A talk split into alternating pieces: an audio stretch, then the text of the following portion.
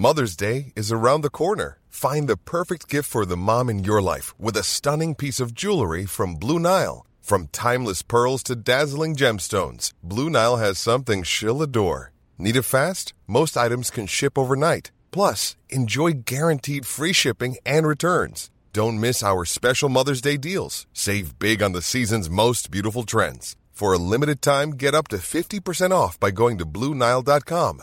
That's Bluenile.com. Hello, and welcome to You're on Mute, a new podcast series conceived by BBI, the UK's first Black Business Institute, boosting prospects for underprivileged Black entrepreneurs by promoting equivalent access to funding structures and essential business networks. I'm your host, Lord Michael Hastings, and over the next 16 weeks, me and my fellow hosts will be interviewing an incredible lineup of leaders, icons, and changemakers to ascertain how they balance the importance of commercial performance versus societal impact. The killing of George Floyd and the COVID 19 pandemic has highlighted how racial disparity has disproportionately affected the globe's Black communities. And here, we discuss the importance of balancing both commercial performance and societal impact.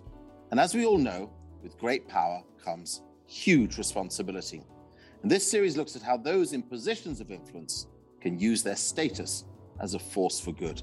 Our time together is broken down into three sections, each one punctuated by the guest's favorite piece of music, signaling different stages of their life. And joining me today is Jason Tarry, CEO of Tesco's UK and Ireland. Welcome, Jason. Thank you very much, Michael. Very nice to be here. Thank you for inviting me.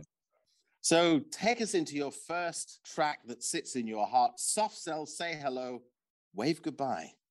Yeah, it's um, it's not a particularly uh, obvious piece actually, but when I, when I grew up in um, in a small village in Kent, uh, we looked forward every Monday night to our youth club um, evening at, at the local town hall, and there was a disco area, and this was in the, the showing my age now. This was I was a, a young teenager, and this was in the early eighties, and there was quite an emergence of lots of different musical styles in the eighties that I, I think made it a really interesting time, and I particularly was taken with the sort of new romantics. And at the forefront of that were bands such as Human League, Depeche Mode, and first and foremost, I think Soft Cell. And everybody knows and sings along to Tainted Love. But actually, my very favorite track from their seminal album, Non-Stop Erotic Cabaret, is Say Hello, Wave Goodbye. very beautiful. Those must have been lovely memories of your childhood. What did you enjoy when you were young?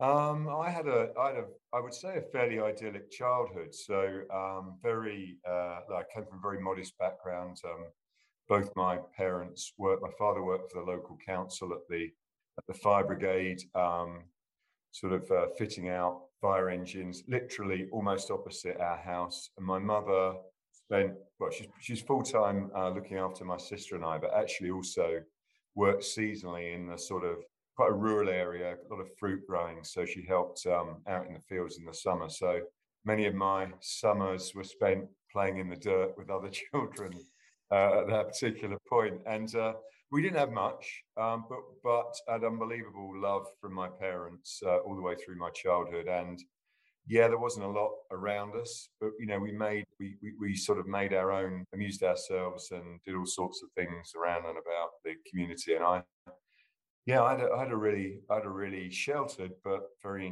enjoyable childhood. Um, yeah. Well, you had a lot in having the great love of your family, and um, I know you you mentioned that you've you've had uh, a number of a number of significant hero type role models. American, I know Barry Sheene, John Wayne, Clint Eastwood, but of course your father. Was there anyone in the UK that was a that was a hero to you? No, well, I think uh, you mentioned a few there, and of course, uh, like many sons, I very much looked up to my father. You know, he's a very strong figure in our household, and many of the interests that he had, uh, I ended up, um, I ended up sort of following. So, motorcycling was a big thing of his, um, and that's why I would probably point to my um, the sort of my biggest hero when I was growing up was the motorcyclist Barry Sheene, who was from southeast London, so not too far away from me in Kent. And obviously we had there's a very famous racing track called Brands Hatch that was about half an hour drive from our house, and you know we had a kind of annual pilgrimage there at Easter for the races, the transatlantic races, the British against the Americans, and Barry Sheene was my my hero, and I was lucky once to meet him when I was a young ten or eleven years old and get his um, get his autograph. And, and then the other things that my father handed down to me, so my sort of love of fishing, so um, which I do with uh, one of my sons is very keen as well. So some rural pursuits, but also just some things that uh, that, that he that he loved, and, and I ended up enjoying as well. And, th- and that's why Barry Sheene was my hero. But you're right, I did. I, I used to watch a lot of cowboy films, and I loved John Wayne and I loved Clint Eastwood. I just thought they were um, powerful, charismatic, you know, you know, do, doing good over evil and uh, triumphing against adversity. It sort of really appealed to me somehow. That's a theme of your life, which is actually really, really, really remarkable and beautiful. higher education is what kind of kicked you up into the next level of, of your life. What, what did you study? Yeah. Where did you go? Yeah, no. So um, I, I, went to a very small uh, rural primary school. There's only 80 of us there. In the final year, there was only 10 of us. Um, so it, it, felt very personal, very individual. Everybody knew everyone. The teachers knew you. After that, I ended up going to a big comprehensive school on the edge of Maidstone, um, which was a bit more of a challenge. You know, I went from being a big fish in a small pond to to really being, um, you know, a small fish in a big pond, and suddenly having to travel on a school bus with lots of people I didn't know, and it was quite daunting. But I was lucky enough after a couple of years to be um, just about selected to go to uh, Grammar School. So Kent has always been conservatively held and has retained its its um, selective uh, grammar schools. And um, and at that time, it wasn't about an 11 plus exam; it was about sort of continuous assessment. And basically, I was told at 13 I was borderline and I could go if I wanted to, but I might struggle. And there was this sort of big debate in the household. My mother very much wanted the best for me and said I should go for it. And my father said, look, we don't, you know, we don't go to the grammar school. It's not what we do. You know, we're a working class family. And, um, but I went and, uh, and uh, yeah, I was, I, I guess I, I was what you would call uh, bang average. so I was average at everything, nothing good at anything. But actually, just the, I tell you what, there's a real privilege of being in a school where you are selected on your ability. So even if you are, even if you are, um, you don't stand out in any way, shape, or form, the very fact that you're already there breeds in you a sense of confidence and also surrounds you with people who uh, have a you know have a certain uh, performance and intellect standard which that, that, that really sort of helps and and I think that was that was a privilege. Um, after that, and I really enjoyed it. I had a it was a boys' school, um, but we used to get the bus in a public bus into town, which took about an hour, and the girls from the girls' school got on it as well. So it's fabulously sociable on the bus on the way to school. You should really look forward to the bus there and the bus that back home. They were the highlights of the day.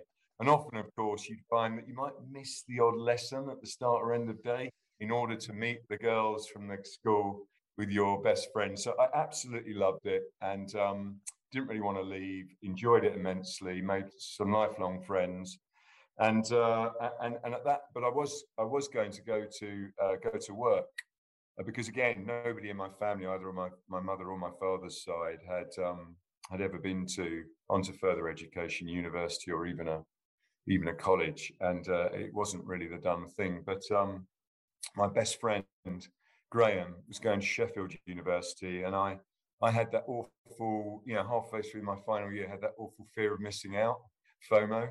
So I um I sort of had a look round, decided I wanted to do something a bit more vocational that might lead to work. Found a place that was only 50 miles away from where he was in Sheffield and thought, great, I can go there and see him every weekend or something, which was Stoke on Trent. I went to North Staffs Polytechnic, which is now Staffordshire University. And that's probably uh, that kind of fear of missing out decision was probably the best one I made in my life. Suddenly going from a small rural community in Kent to a large, well, a city in the Midlands with all of its um, differences and diversity thrown into a sort of melting pot of of people from all walks of life and all parts of the country. Um, and we were there for four years with two two year two uh, six month placements. And again, I really didn't want to leave. I loved every moment of it. Made lifelong friends, and almost everything since then has not quite measured up to those um, those brilliant days where every, day is an adventure. You learn something new, and you're you know you're on your own with a level of freedom that you never would have really expected. So yeah, I, and, and in the end, I knuckled down in the final year and managed to get a half decent degree. So uh, yeah, really, um, I, I, had a really good time. When I, I really loved education. I really loved uh, the whole. Uh, not so much. I, I, didn't. I didn't enjoy working. You know, doing homework, or didn't really enjoy the lessons that much. I just really enjoyed being there with everyone and the social side of it. And uh, yeah, um, that's a very long answer to a quite a short question. Sorry, Michael. And, and is Got that carried away? You can tell how I feel about it. Yeah, I can tell it's really deep into your positive psyche, yeah. your well-being's filled up by it. It's wonderful. Yeah. And, and, and obviously, you met people of so many different colors and cultures for the first time yeah. in some cases. Well, you know, absolutely. I mean, when I was growing up in um, in in our, in the small village. There was basically one family that wasn't white British. That was a, a Asian family who ran the local uh, restaurant, and um, and sort of seen with a little bit of kind of slight fear and slight, you know, sort of. Uh, uh, uh, trepidation really. Um, people just sort of kept kept out, kept they kept themselves themselves, and we kept out of their way, you know. And that's that's you know British uh, village in Kent in the in the 1980s. When I went to Stoke on Trent, of course, it was completely different. You know, I'm, I, I met the very first um, child of a broken home. I've never come across that before. You know, I ended up on a course with colleagues from you know South Asia, East Asia, um, black uh, colleagues, uh, and and you know, and and people that clearly were also um, gay as well. So I, you know, I never really. I know it sounds ridiculous in this day and age, but I'd never come across that before. Let alone the fact, you know, there were Scottish people there, Irish people, people from the north, people from the south, people from everywhere. So it was. Um, it was it was a real eye opener for me, um, and uh, and actually very helpful in terms of you know broadening my horizons, opening up the possibilities of the world and and uh, and exposing me to cultures and backgrounds and people that you know I probably wouldn't have done if I well I definitely wouldn't have done if I'd stayed where I was. So Would you uh, say uh, yeah. it was um would you say it was formative to helping you think about the whole inclusion, diversity, equity agenda? I, I mean, since you've just asked the question, I, I guess it must have been. I think my um, I think one of the things it did give me that you know very very quickly appealed to me um, was was wanting to understand, experience, and be curious about other cultures and and other lives and other um, lively uh, you know ways of living. You know, and, and for, exa- for example, as soon as I left university, rather than go to work, I, I, I, went traveling because I wanted to go to, I wanted to see the world. I wanted to, and, and I didn't want to just visit, right? So I went away for a year, but you know, I had a work visa for Australia. Um, I worked, dare I say, illegally in America because I didn't have a green card. But what I found was what I enjoyed most is where I, I, I stayed somewhere and I went to work and I met people from, you know, from that country or from that region in the country and saw them up close and personal during their everyday lives rather than you know, travel around with a backpack, visiting, you know, monuments and um, go sightseeing and that sort of thing, which is which is wonderful, right? But it doesn't really get you into to where you are, and um, particularly, you know, really, one of the other things I really got exposed to. You know, I was in Sydney, and what was really fascinating for me was working in a cosmetics factory and seeing the communities of Indigenous Australian and also actually uh, New Zealand uh, communities of New Zealand, particularly New Zealand Maori, who basically were doing a lot of the jobs that you know these sort of um, highly manual jobs, factory-based jobs, and uh, and again, sort of complete eye opener versus wandering around Sydney Opera House or you know or or you know going to Ayers Rock or something. So you know I um. I guess you're right. Uh, you know, uh, thinking out loud and answering the question out loud, I think it, it probably did give me a taste for wanting, being curious and wanting to to see how um, see, know, experience other cultures. And talking of that curiosity, I think, if I'm right, that while you were in Australia, you saw an advert to work for Tesco's. Well, I, I just got back. I, I tell you what happened. I um, it's one of those things where I loved I loved my time there, and I thought um, I don't really, you know, I have my parents and my sister at home, but I don't have any other ties. Wouldn't it be wonderful to go and live in Australia? And uh, I looked into it, and the only way that I could do that and work was if was if I um, had a professional or trade, professional qualification or trade, or relatives already residing in Australia who would sponsor me. I didn't have relatives. Um, I did business studies at um, Staffs uh, Polytechnic, Staffs University, and there was a module in finance. Now, finance wasn't my strength. In fact, I failed my equivalent of maths GCSE the first time round, so not my strength at all. But I could see that it was the easiest step towards a professional qualification by studying to be uh, an accountant. And uh, and so the moment I got back to the UK, I thought, well, how am I going to find a way to get? And, and, I was looking around for jobs, and I saw Tesco were advertising, and obviously knew who Tesco were, which is unusual. when you come out of university looking at jobs, you're trying to sort of have no idea. You see these company names, you've got no idea what they do. So, uh, and I knew what Tesco did, so that was good. And I looked at, and it was a good training package, and they, it was a company car. And I looked at where they were, and they were based sort of on the edge of North London in Cheshunt, and uh, I'm a big Arsenal fan. So I thought, oh, good, I can live in North London, go and see Arsenal's home matches every other week, and uh, get qualified with Tesco, and then go off to Australia. So, um, which is why I, I, I, well, actually, I got rejected first time, and uh, they rang me back the next week and said, actually, we've got another job now. It hasn't got a company car, but everything else is the same. Would you like to join? I said, yeah, okay. So, um, so I joined Tesco 31 years ago as a graduate trainee in finance. And clearly, as you know, when you're young, things change. You know, you, you get to experience and see different things. And uh, and uh, I didn't go back to Australia, and I didn't emigrate. I did pass my finance exams, but I'm still with Tesco 31 years later. So, yeah, that's what happened. That's beautiful. That's a wonderful way to come round to the journey that you've been on. Let's go into your second piece of music, Stone Roses, yeah. Fool's Gold. Now, what, what's the what's the lyric there? Well, well, well, well, well here you go. So it's it's not so much the the lyrics; it's the fact that um, my best friends, I, I, sort of fell in with a group at university who were from Manchester. Um, I, you know, t- uh, two of my very best friends went to school together in South Manchester, and towards the end of my time at Staffs Poly, the sort of there's a real, I mean, there's always been a very strong music scene in Manchester, but it really emerged on a national scale, and a number of uh, of, of, bands emerged where where Man- I think it ended up being called Madchester, and it was all based on this sort of uh, on this sort of live uh, music dance uh, phenomenon, uh, hacienda, and so on. And Stone Roses is one of those key bands that emerged at that time, and so we used to listen to it quite a lot. And uh, the year after we left uni, we uh, we went on one of those package holidays to Lloret de Mar in Spain.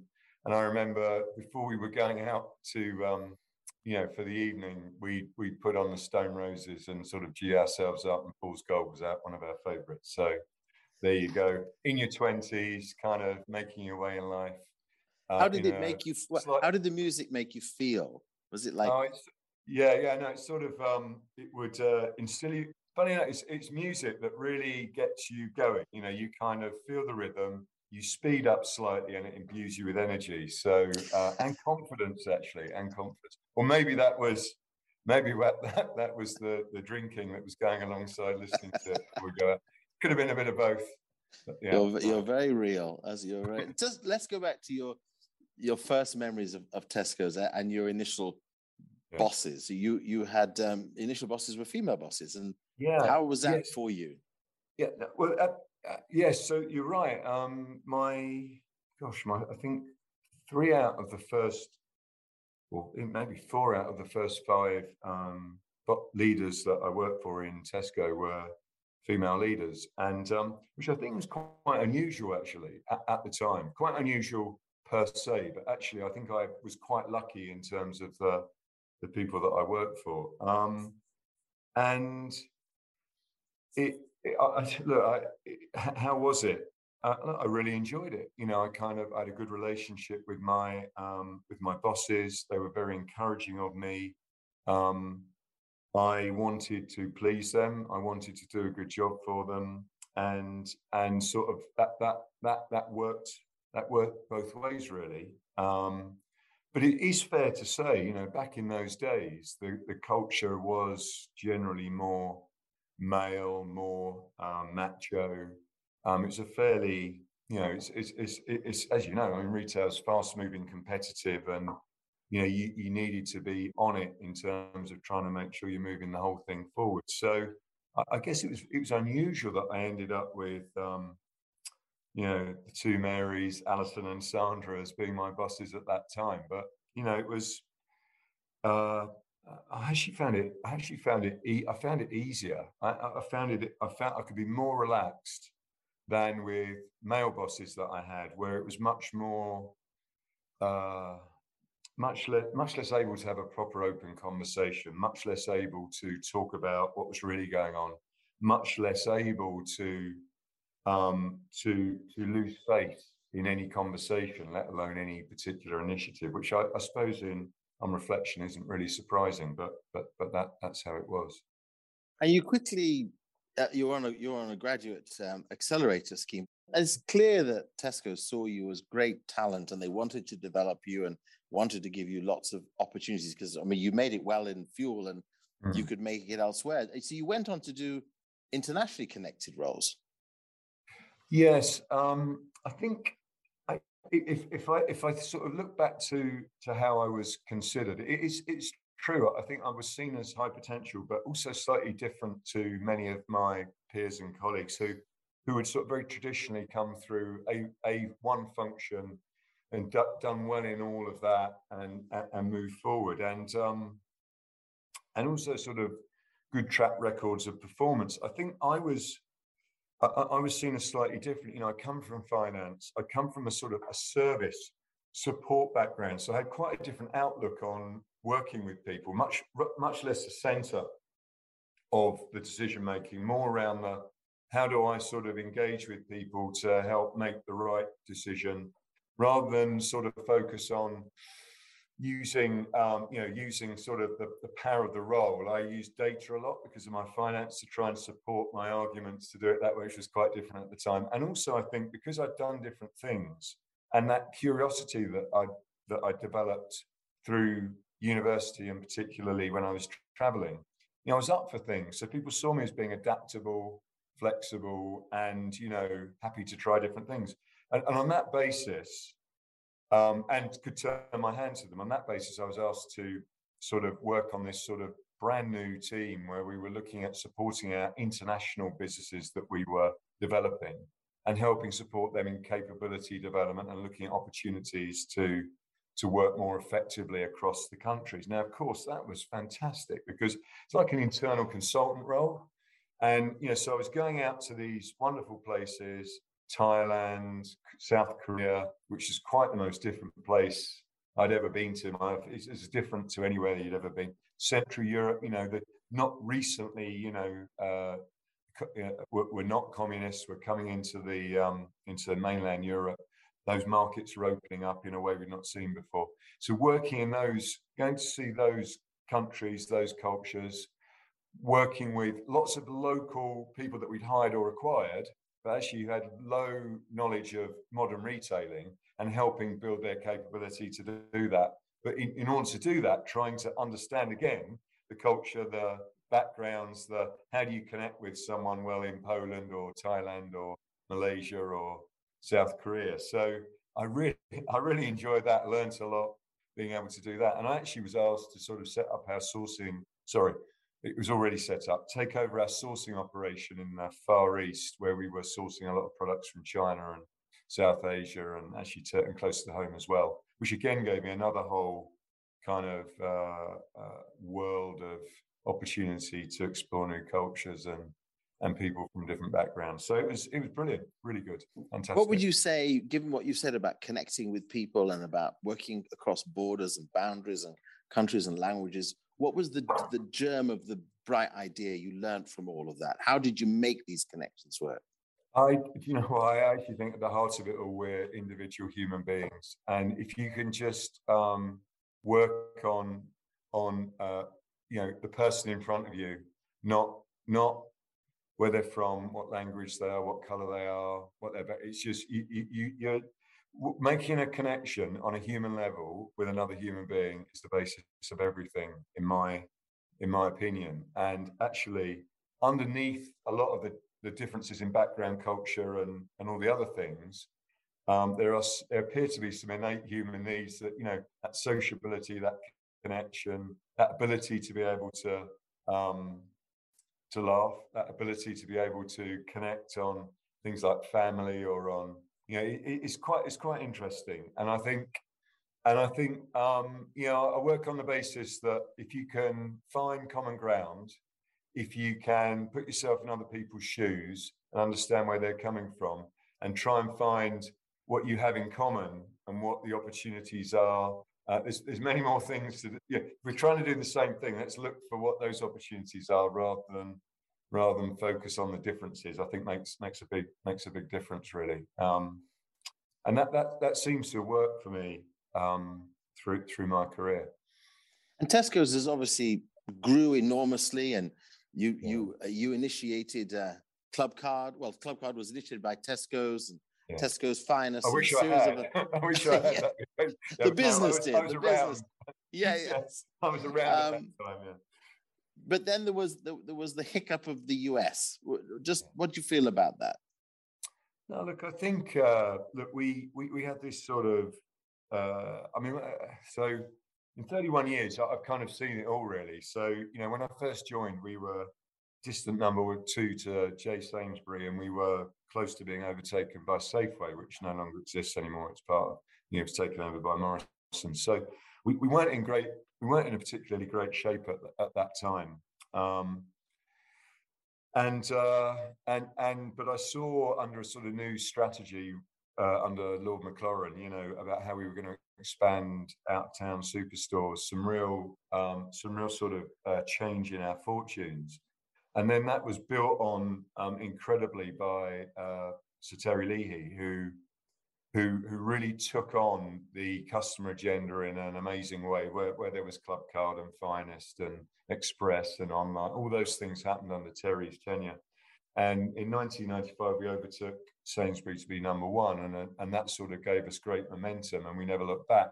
And I think the 10 years after that were the golden years. Almost anything we did everything we touched went well, and we were the darlings of the, of the press, of the customers, and that sort of thing. All, all, of that happened, and I think you know we we were we were constant. We, we felt like we could turn our hands to anything, that our brand could stretch to anything, and um, and I'm not saying we didn't go through the usual rigor that we would have done uh, during those sort of ten years, but some of the things that have worked for us um, suddenly stopped working for us and uh, and things became more difficult and uh, we probably at that point started to look more internally rather than focus on the customer and that's when it started to go wrong really. And i think uh, in any business at any time you have to keep focused on your, your customer. The, customer is definitely king. I know it's a cliche but it's absolutely true. And you only do, and you only as good as the last um, time that they engage with you. And therefore how do you you know how do you keep focused on being good at what you do every day focused on customers and making sure that you look after your assets to deliver for customers? And of course our number one asset and I don't like to call them that because it's not very uh, personal, but our number one assets are our colleagues. You know, 290,000 of them here in the UK. You know, the biggest private sector employer, our business is about people. It's people serving people, um, even in this digital world. Therefore, I think um, you know, that's incredibly important. So, and we probably just, you know, kind of got distracted away from that as we were trying to sort out some of the things that hadn't gone as well as as, as had done previously. Um, so yeah, we went into the US, spent a lot of money going into it, and then um, I think uh, Philip Clarke, who took over from Terry Leahy, he took us out of it again, and then and then Dave Lewis after that sort of got us out of some of the other um, markets that we were in just to make sure you know because we had to because of the, you know the situation we found ourselves in financially in order to sort of affect our turnaround.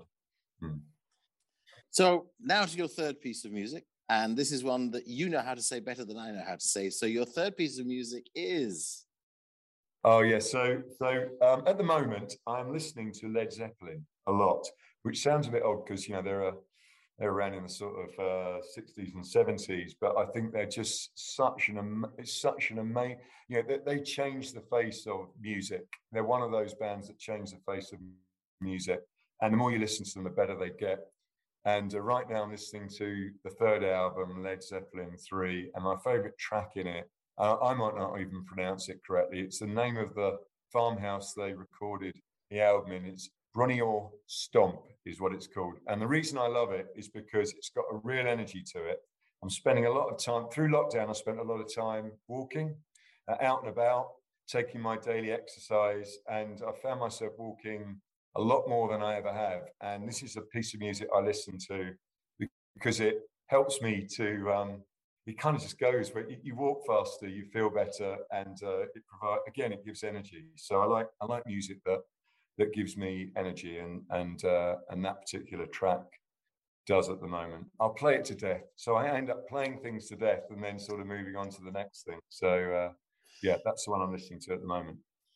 But one thing you're obviously not going to move on from is your commitment to ESG, environmental, social, and, and governance procedures. Just tell us about how important that is to Tesco. And what does it actually mean in practice? Yeah, so I think, look, I, I'm glad we're, we're having this conversation now because just um, just a, a two or three weeks ago, at our interim um, update to uh, financial update to the city, we announced our that we revised our core purpose. So our, our, core purpose was was to serve our shoppers a little better every day, and we've we've now evolved it to be to serve our customers, communities, and planet a little better every day. So effectively, we're we're doing what our customers and our colleagues expect us to, which is to be a responsible business in today's society, not just in service of our customers and our shareholders, but also the communities in which we live, work, and serve, and uh, the planet that you know serves us. So therefore, we need to, you know, us along with every other business, individual, government, society needs to step forward to face into what we know to be the biggest um, crisis of our times. You know, I know the, right now we're sat here with you know COVID um, still um, still with us. Uh, supply chain challenges, Brexit, all of those things are immediate crises. But actually, the biggest immediate crisis is the one of of, of, of our of our planet and, and the climate within it. So, so, so, so we're putting it out there. We're putting it there. So if, therefore, we have a real obligation to deliver against that.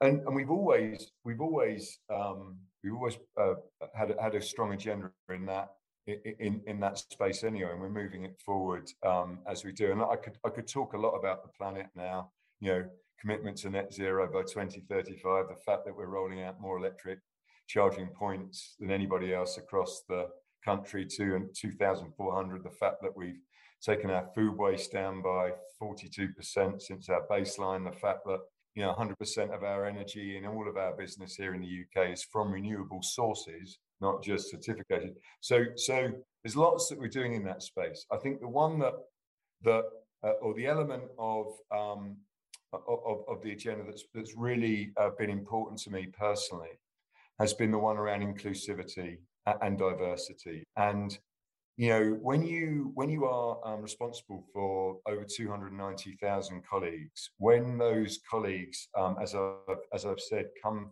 you know, we we we are present in every community in, in the UK, and we have colleagues that um, live and work in every community in the UK. In order for us to do a brilliant job for them, for our customers and our colleagues, we have to make sure that we're an inclusive business in order to be able to understand and make the decisions that we need to make to, in, in that way. So the last uh, couple of years, we've really sort of stepped up our agenda with exec sponsorship, with mentor mentee program, with you know all the things that you you would expect Michael, that we would say we would have the processes in place around talent spotting, recruitment, development, listening, and it's starting to bear fruit in a way that I'm really pleased about. But one of the things that uh, I'm actually the exec sponsor uh, for race and ethnicity uh, for Tesco. The story that I've been able to tell to you is this sort of working working class boy made good, defying the odds. What I've learned over the last couple of years is that I'm a, I've been a bit deluded in that that regard. Yes, it's an achievement, but actually I've had many of the cards stacked in my favour, even though it hadn't felt like that on the way through. And that really came home to me through uh, the mentee uh, mentorship program that we had in place. I um I worked well. This is how we met. I worked. I, I ended up being matched with a young man from Dulwich in South London, Samuel of Nigerian heritage, and getting to know him on a very personal level and understanding what it takes, what it's like to be a young black adult in our society, particularly coming from a tough part of the capital, and and what you what you have to do in order to be able to to get yourself in a place that you can find a pathway out, um, it, particularly through the sort of pathway that I've been able to enjoy through business, is is simply incredible. And whilst I can never live that experience, the insight and the candor and the openness that Samuel and in fact some of his friends and some of the other uh, mentees have shared with me have have made me realize how how you know we live in this uh, our society which is systemically racist, and it's hundreds, and that's hundreds of years embedded. And you know, in order to make a difference, we have to think about it. I have to think about it every day. I have to reach into our organization and reach into our business every day, and I have to literally, you know, metaphorically pull people through or make a difference in that very um, interventionist way because I'm fighting a system that has been built over hundreds of years. And I make no apology for that internally either. You know, I think it's in order to make a difference, you absolutely have to do that. And um, on the one hand, it's it's been incredibly sobering and humbling to be able to learn from Samuel. It's also been incredibly frustrating because you think, you know, all the progress you want to make, you can't make as quickly as you want to make it's almost a bit like my um my role as exec sponsor here is is you know it's more than a sponsorship for me. This is now part of my role, part of my role description alongside you know running the UK and Ireland business, delivering the P and L, all the governance around all that. I actually see it as part key part of my job to make sure we move this forward. We've had some made some really good recent appointments to help you know to help sort of demonstrate to the business that we're serious about this and that you know there are people that one of the big bits of feedback I get is it's not another not enough people around here that look like me or sound like me or you know I can relate to and and doing more of that is um is what we've been focused on. It's a massive opportunity and really important for us as as a business and a leading business that everybody has an experience of and has a view about and being the you know the biggest employer outside of the government in the country I know that you you are a fantastic mentor to to Samuel, and uh, he speaks so highly of you. The great insights you've brought to him. Your heart is clearly wide open, and you've got the executive responsibility in the business. And at the moment, you don't have any black executive directors. How do you think you can? Can, how, how do you think you can correct and advance that? When you've got Asian directors, that's a good thing. How can you advance the black executive roles? Well, see, I, I think it's it's become a bit of a lightning rod for me because um, I actually think our uh, uh, uh, the, the, the need if we can if we can get the if we can start to create a pipeline of people into senior roles um, from our uh, black uh, colleague community that that will actually mean that we'll will make a bigger difference overall because I feel as though that community is more behind any other community in our business. You know, it, it, when I'm looking at um, minority and ethnic groups, and um, and therefore, actually, our focus, my, or my focus, has not been. Of course, it is. There's an overall focus to make sure we get we get people through the business into senior roles that then mean that other people join us or or, or, or, or, can believe that they can they can make a career and, and move through the business in Tesco. Um, but actually, it's a it, the, the, very positive in, interventions around black colleagues. We, have recently appointed our first uh, black director in our um, in our store network, the first one ever.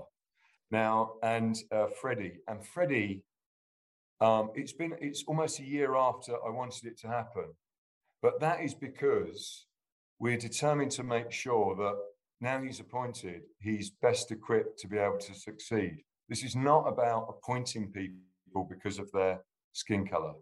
It's actually about point, uh, about developing people to be ready for bigger and bigger jobs in Tesco so they can succeed and become um, uh, and become uh, great contributors to our business and and also inspirational to um, other people that look like them within our business. And I think that that that's really important to us. So I'm absolutely delighted mm. we've got Freddie into that position.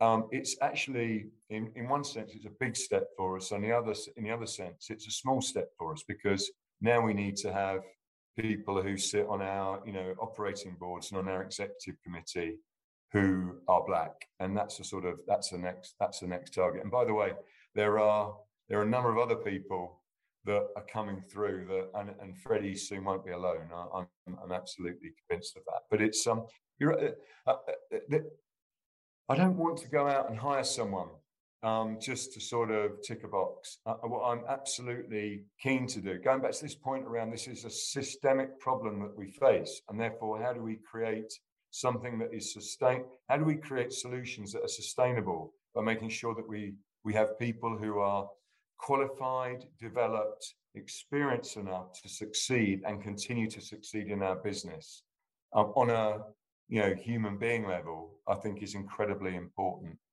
for us. Um, much, much, well, that's a statement of great progress, and and clearly you are absolutely rigidly committed to it. It's it's in your DNA.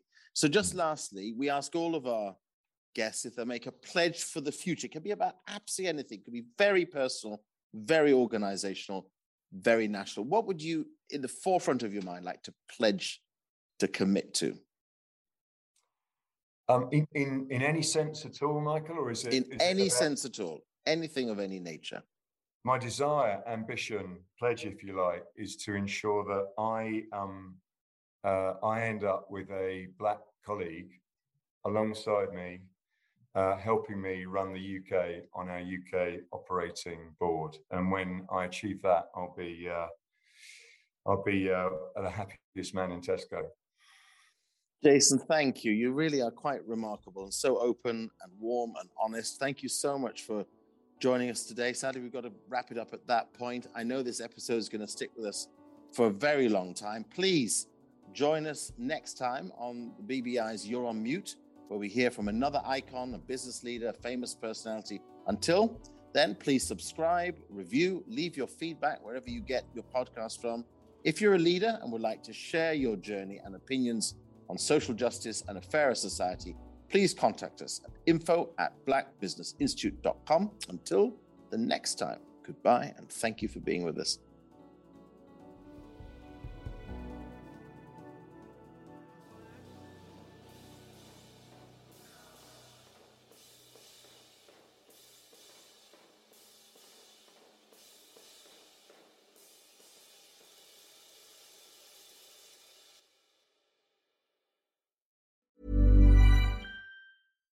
Here's a cool fact a crocodile can't stick out its tongue. Another cool fact you can get short term health insurance for a month or just under a year in some states. United Healthcare short term insurance plans are designed for people who are between jobs, coming off their parents' plan, or turning a side hustle into a full time gig. Underwritten by Golden Rule Insurance Company, they offer flexible, budget friendly coverage with access to a nationwide network of doctors and hospitals. Get more cool facts about United Healthcare short term plans at uh1.com.